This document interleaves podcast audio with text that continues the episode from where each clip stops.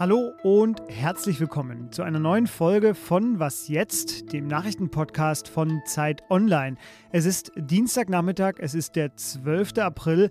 Mein Name ist Fabian Scheler. Sie sind gelandet beim täglichen Update unseres Nachrichtenpodcasts und darum wird es heute gehen, wie der Einsatz von Chemiewaffen einen Krieg verändern kann.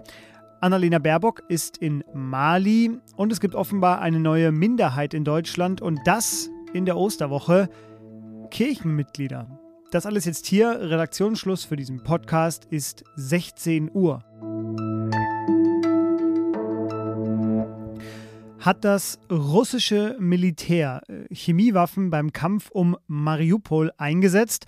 Darüber wird heute debattiert. Es gibt eine Theorie, dass es sich um Phosphormunition handeln könnte. Das sagte die stellvertretende ukrainische Verteidigungsministerin Hanna Malyar. Zuerst hatte das nationalistische Azov-Bataillon, das auch in Mariupol kämpft, von einem solchen Einsatz berichtet. Überprüfen lässt sich das von hier aus nicht. Die pro-russischen Separatisten bestritten diesen Einsatz, aber sie hatten gestern noch selbst etwas Ähnliches angekündigt, also den Einsatz von äh, chemischen Truppen. Bis zum Redaktionsschluss waren die Berichte unbestätigt und unbelegt, aber es gab starke Reaktionen, vor allem von der britischen Außenministerin Liz Truss. Man werde Russland zur Rechenschaft ziehen, sollten die Berichte stimmen. Und der für das Militär zuständige britische Staatssekretär James Heapy sagte, ein Einsatz chemischer Waffen würde eine Reaktion des Westens hervorrufen. Alle Optionen liegen auf dem Tisch. Und naja, da wird man hellhörig. Denn chemische Waffen, alle Optionen, das klingt sehr ähnlich zu dem, was Barack Obama 2012 angesichts des Krieges in Syrien sagte. Er sprach damals von einer roten Linie, die überschritten sei, wenn Chemiewaffen in Syrien zum Einsatz kommen sollten. Und das würde ein militärisches Eingreifen notwendig machen. Diese chemischen Waffen kamen dann auch zum Einsatz, Obama aber blieb tatenlos. Ich habe deshalb nachgefragt beim außenpolitischen Korrespondenten der Zeit in Moskau, bei Michael Thumann. Hallo Fabian. Wie Chemiewaffen einen Krieg verändern und Sie werden es hören, Michael ist gerade in Moskau auf Recherche unterwegs. Chemische Waffen verändern Kriege durch Eskalation. Sie sind ein Mittel, um die Bevölkerung oder die gegnerische Armee zu terrorisieren. Und sie sind selbstverständlich ein, ein Schritt als Massenvernichtungswaffe, äh, die es ermöglicht, Menschen, ob Soldaten oder Zivilisten, in größeren Mengen umzubringen und dadurch den entsprechenden Terror auszulösen. Dieses Mittel ist im Ersten Weltkrieg umfassend angewandt worden und war so furchtbar in seinen Folgen, dass man es im Zweiten Weltkrieg, der ein totaler Krieg war, nicht angewandt hat. Äh, erst äh, in der Gegenwart ist es wieder angewandt worden. Obamas rote Linie hatte ich ja auch schon erwähnt. Äh, wird es denn dieses Mal genauso kommen? Die NATO hat immer wieder gesagt und auch Präsident Biden hat mehrmals gesagt, dass er nicht vorhabe, in diesen Krieg in der Ukraine militärisch einzugreifen. Deshalb liegt hier die Schwelle am Ende auch noch viel höher, äh, weil anders als in Syrien, wo die Vereinigten Staaten und auch einzelne NATO-Staaten in den sogenannten Antiterrorkrieg äh, gegen den IS in Syrien involviert waren. Hier eben von vornherein ähm, nach dem russischen Überfall auf die Ukraine erklärt wurde, man wolle nicht eingreifen. Und deshalb gibt es auch keine rote Linie. Putin weiß natürlich auch, dass es in Syrien, äh, wo er ja auch in den Krieg eingegriffen hat, nur bei der Ankündigung von Konsequenzen blieb. Was leitet er für den jetzigen Krieg gegen die Ukraine daraus ab? Wladimir Putin wird seine Optionen wägen in äh, diesem Angriffskrieg gegen die Ukraine. Er kämpft bisher mit konventionellen Mitteln Und er ist dabei nicht äh, gut vorangekommen, jedenfalls nicht so, wie er sich das dachte. Deshalb konzentriert er jetzt seine konventionellen Kräfte im Osten und äh, Süden äh, der Ukraine, um die ukrainische Armee von dort zu schwächen. Ob es im weiteren Verlaufe dann äh, zu breiterem Einsatz von chemischen Waffen kommt, ist schwer vorherzusagen. Es wird äh, vom Vorankommen der russischen Armee abhängen und davon, ob Wladimir Putin dieses Mittel des größtmöglichen Terrors gegen die Zivilbevölkerung und gegen die gegnerische Armee einsetzen will oder nicht. Erstmals reisen seit Beginn des Krieges gegen die Ukraine drei deutsche Politikerinnen in die Ukraine. Es sind Marie-Agnes Strack-Zimmermann von der FDP, Michael Roth von der SPD und Anton Hofreiter von den Grünen. Alle drei also von der Regierungskoalition. Sie sind in Richtung Westukraine aufgebrochen. Sie wollen, dass man diesen Besuch als Zeichen der Solidarität versteht. Etwas anderer Natur war der Besuch des österreichischen Bundeskanzlers Karl Nehammer gestern in Moskau. Er hat Putin mitten im Krieg besucht. Er wollte irgendwie vermitteln, das glaube ich war sein hehres Ziel. Er saß dann letztlich keine eineinhalb Stunden zusammen mit Putin. Das Gespräch sei, so sagte es Nehammer, direkt offen und hart gewesen, aber ich habe generell keinen optimistischen Eindruck, den ich Ihnen mitbringen kann von diesem Gespräch mit Präsident Putin. Die Offensive wird offensichtlich äh, massiv vorbereitet. Deshalb aber auch das klare Eintreten dafür, dass es den Zugang des Internationalen Roten Kreuzes braucht, der stabil ist. Ja, und wenn man ehrlich ist, der Krieg geht weiter. Es gibt keinerlei Friedensabsichten von Putin. Ich glaube, man kann sagen, dass Nehammers Besuch in etwa so viel gebracht hat wie ein Dialog mit einem Felsen. Das passende Fazit kommt von der italienischen Zeitung La Repubblica. Sie kommentiert Nehammers Besuch so: Nehammers Liste war viel zu ehrgeizig. Aus Moskau ist er wieder abgereist mit eingezogenem Schwanz.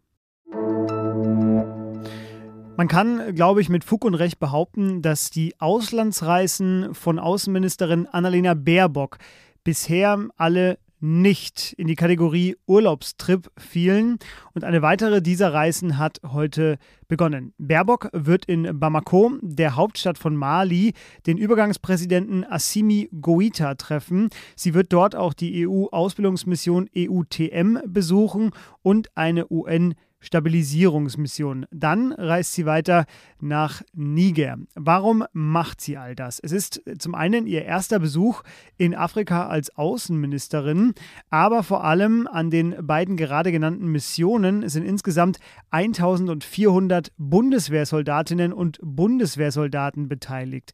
Es ist nach dem Abzug aus Afghanistan vergangenes Jahr der aktuell gefährlichste Auslandseinsatz der deutschen Bundeswehr und das Mandat dafür, das läuft Ende Mai aus. Der Bundestag muss sich also bald entscheiden, ob er damit weitermacht. Und das ist längst nicht klar, denn die malische Übergangsregierung, die sich im vergangenen Mai an die Macht geputscht hat, die soll mit russischen Söldnern zusammenarbeiten. Vor ihrem Abflug sagte Baerbock deshalb, das konterkariere die Ziele der EU. Die EU hat deshalb auch schon die praktische Ausbildung von malischen Sicherheitskräften unterbrochen. Aus gutem Grund. Human Rights Watch wirft malischen und russischen Soldaten nämlich ein Massaker Ende März vor mit etwa 300 Toten in Mura. Zuletzt hatte auch Verteidigungsministerin Christine Lamprecht Mali besucht und dort auch schon das künftige Engagement, naja, ich sage mal, in Frage gestellt. Da stellt sich doch schon die Frage, ob das dieses Regime ist, das wir unterstützen wollen. Wir erleben, dass äh, die malischen Soldaten toll ausgebildet werden durch hochmotivierte und äh, top qualifizierte deutsche Soldatinnen und Soldaten und dann mit diesen Fähigkeiten zusammen zum Beispiel mit russischen Kräften in den Einsatz gehen, womöglich sogar mit Söldnern. Und da stellt sich die Frage, ob das mit unseren Werten zusammengebracht werden kann, insbesondere wenn wir dann Gräueltaten erleben müssen wie in Mura, gerade wieder ganz aktuell. Ähm, das ist etwas, was äh, nicht passt, was äh, sehr schwer zu vermitteln ist. Ich würde sagen, gar nicht mehr zu vermitteln ist. Baerbock hat aber auch auf dem mehrtägigen Besuch noch eine andere Mission, denn in Niger will sie sich mit Organisationen aus der Zivilgesellschaft treffen, weil die Sahelzone auch eine der am heftigsten von der Klimakrise betroffenen Regionen weltweit ist. Und äh, durch den Krieg gegen die Ukraine sind ja auch die Lebensmittelpreise gestiegen. Und das ist in dieser Region nochmal besonders hart zu spüren. Sind Sie noch in der katholischen oder in der evangelischen Kirche? Ja? Dann sind Sie mittlerweile vielleicht wohl offensichtlich eine Minderheit. Denn erstmals seit Jahrhunderten sind weniger als 50 Prozent der Menschen, die in Deutschland leben, in einer der beiden großen Kirchen. Das hat die Forschungsgruppe Weltanschauungen in Deutschland berechnet. Und der Berliner Sozialwissenschaftler Carsten Frerk, der spricht deshalb von einer historischen Zäsur. 2021 waren noch 51 Prozent der Deutschen entweder römisch-katholisch oder evangelisch. 1990 waren es noch 72 Prozent. Jetzt sind es also unter 50 Prozent. Man muss dazu sagen, die Forschungsgruppe, die diese Zahlen erhebt, die wurde 2005 von der Giordano Bruno Stiftung gegründet. Diese Stiftung setzt sich für einen sogenannten evolutionären Humanismus ein und gilt deshalb als kirchenkritisch.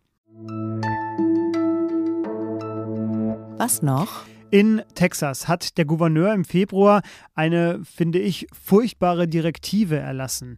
Die ermöglichte es, dass gegen Eltern wegen Kindesmissbrauch ermittelt wird, wenn sie ihren Kindern bei einer Geschlechtsumwandlung helfen. Eine Richterin hat diese Praxis gestoppt, also dass gegen die Eltern ermittelt werden darf.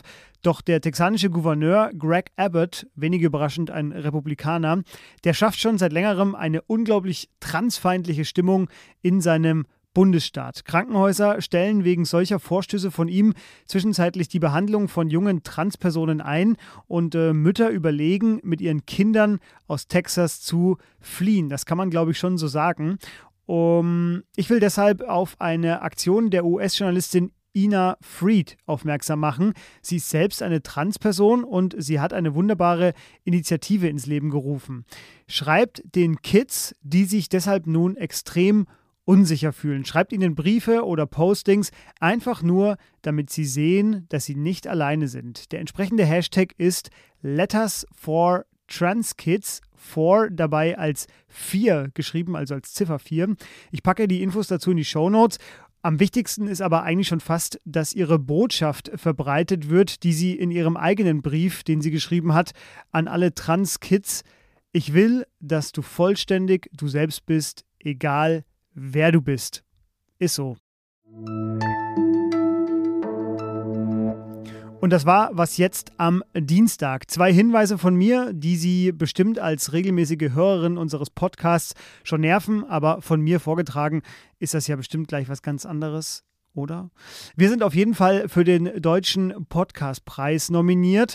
Da müssen Sie für uns abstimmen. Und da Sie die Sendung ja bis hierhin gehört haben, mögen Sie uns offenbar. Und ähm, deshalb machen Sie das. Stimmen Sie für uns ab beim Deutschen Podcastpreis. Alle Infos dazu in den Show Notes. Und äh, falls Sie noch Freunde oder Verwandte haben und Ihnen davon auch noch erzählen wollen oder den Link vielleicht sogar weiterleiten wollen, wir wären Ihnen nicht böse. Ich sag's ja nur. Was jetzt Zeit.de, das ist der zweite Hinweis. Da schreiben Sie uns, wenn Sie ja, Kritik haben, Fragen haben äh, oder einfach nur was loswerden wollen. Wir freuen uns. Ich bin Fabian Scheler. Danke. Tschüss. Ende.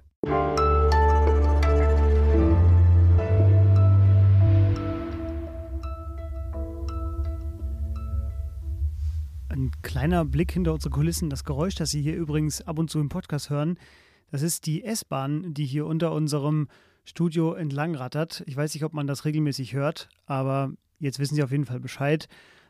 Und wenn wir hier im Studio nicht aufpassen und die Toilette, äh, die hier nebenan ist, vorher nicht absperren mit so einem äh, Band, dann hört man hier auch ab und zu wohl eine Spülung. Wir sind hier also mitten im Leben.